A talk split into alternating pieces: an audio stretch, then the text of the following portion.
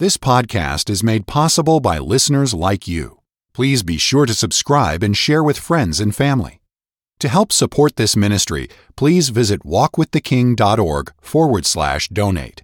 Thank you for listening. All right, thank you very much. Always nice to be put on the air with a friendly voice. I appreciate my friends at the radio stations and transmitters. Bless your heart. Hello, radio friends. How in the world are you? You doing all right today? Well, I trust so. I trust so. Well, the fact is, I guess God gives you grace for what He asks you to go through, doesn't He? Whatever your condition is today, my heart goes out to you in love and concern, and I want, by God's grace, to share with you something that will help you as you go through the days and nights that lie ahead. We were talking about the feeding of the 5,000 men. As recorded in John chapter 6, I told you that God oftentimes faces you with impossible questions so that he can supply the miracle answer. In going on through that sixth chapter, just hitting the high spots, the you know the fickle the fickleness of the crowd certainly ought to come home to us uh, so that we would be aware of it. When you follow the crowd, you're following the will of the wisp, a wind that may change at any time and blow in a different direction. They wanted to, to, to take him by force and make him a king, verse 15. Verse 30, he said, What miracle are you showing us that we may see and believe? Hey, how much do you have to see?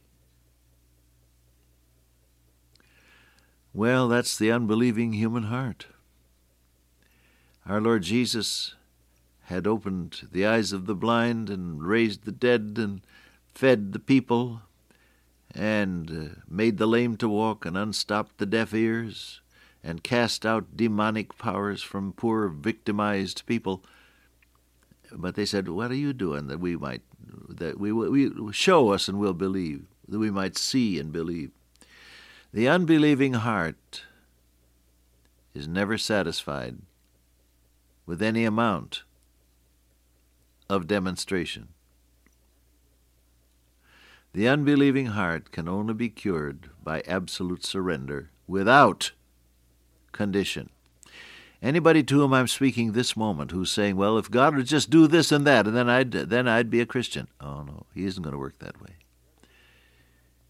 The other way around, it's not show me and I'll believe. God says, "You believe and I'll show you." You commit yourself to me. You open your heart to me as Lord, and you'll find out what it means to have a real Savior. Just remember that, will you? The unbelieving heart is never convinced by any amount of argument or demonstration, only changed by commitment, yielding to the Lord Jesus as Lord. So uh, he gives them this discourse then about the bread of heaven. I am the bread of life. He that cometh to me shall never hunger. He that believeth on me shall never thirst. This is the will of him that sent me, that every one which seeth the Son and believeth on him may have everlasting life, and I will raise him up at the last day.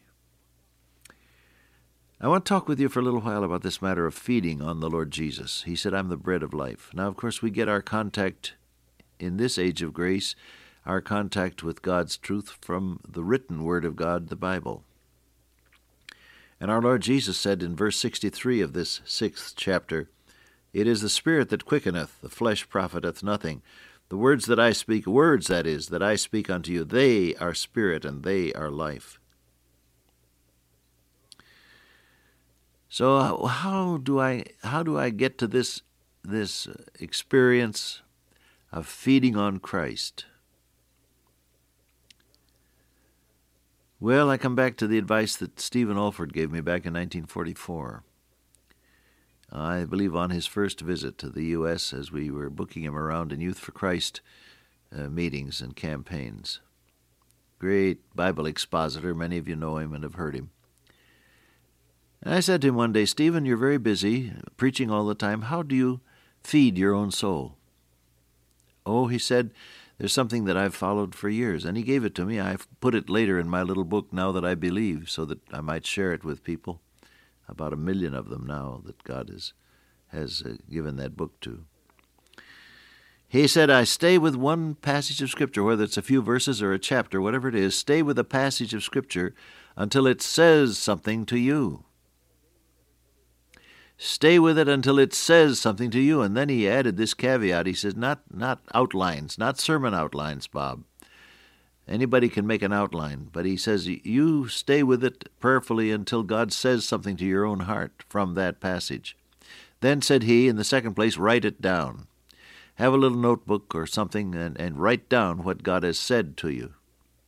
Third, said he, pray it back to God until your heart is warm and tender with the truth. This I found to be very important in my own life. It's not just hearing, it is applying that counts. And so when God speaks to you tenderly from His Word, you pray that back to Him until your own heart is tender and your eyes are wet and your will has been submissive to God in that area.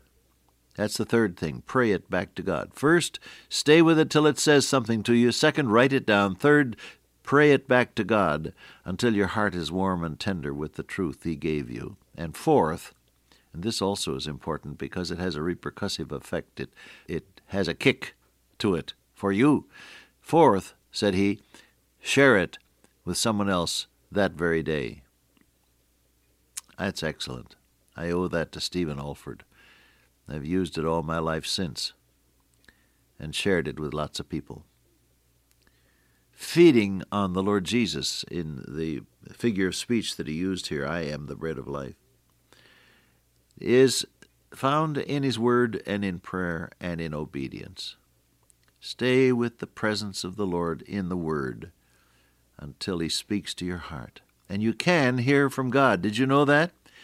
Now, I'm not advocating any extra biblical revelation. Whatever God has said, according to Hebrews 1, has spoken to us by His Son. He spoke by the prophets, and He's spoken by His Son, and we have the written Word of God. And Revelation uh, warns us not to add to or take from. All right, I'm not advocating then any extra biblical strange revelation.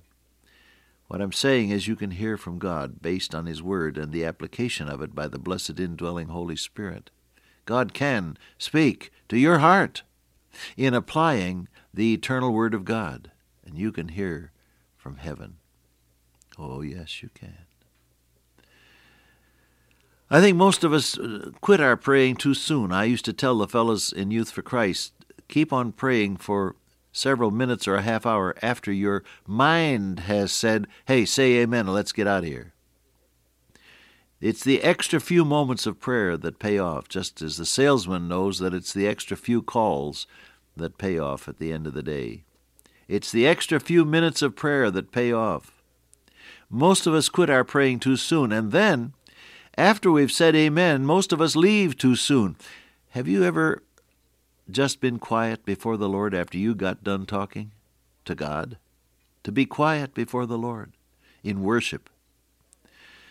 Not asking for anything, just enjoying His presence and, and pouring out your love and worship and listening for what He has to say to you and then writing it down. Oh, that's a wonderful source of inspiration for your own heart. It is the Spirit that quickeneth. The Holy Spirit dwells within you if you're a believer. He's taken up residence within you to reveal Christ to you and through you.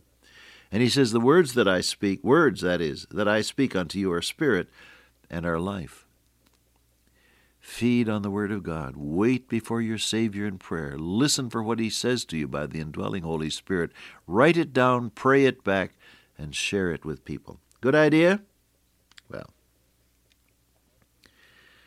That sixth chapter ends with the plaintive comment of Simon Peter when our Lord said, Will you also go away? And Peter said, Lord, to whom shall we go? Thou hast the words of eternal life, and we believe and are sure that thou art that Christ, the Son of the living God. To whom shall we go? Has it ever momentarily occurred to you just to give up the whole Christian business? I think many of us may have come sometimes to to a point where we were so discouraged we thought, oh, I just I feel like giving it all up. Who can you trust after all? Where, where can you turn? Maybe I'm speaking to someone who's that bitterly discouraged right now, and these words have a strangely familiar ring to you. I feel like giving up the whole business. Listen, there isn't any other alternative to Jesus. Any place else you turn, you are going to be disappointed, you are going to be victimized, you are going to be exploited, and ultimately you'll have your heart broken and you'll be embittered. Look around you. What has happened in the lives of people who were trusting anything or anybody other than the Lord Jesus? Peter said it right Lord, to whom shall we go? Thou hast the words of eternal life.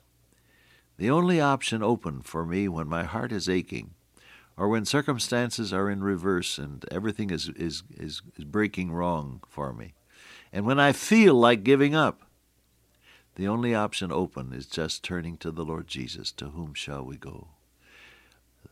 You know, there is no other place to flee. The psalmist knew that. He said, The Lord is my refuge, a place to be safe. Are you upset today? Some of you are. Listen, find a place where you can get on your knees and say, Oh God, I'm upset. Give me your peace. And you know, God already knows about you, and His plans are already laid for you. Exercise your one good option, will you? Get back to Jesus and trust Him to do what He wants to do in your life. No, you don't have to understand it all.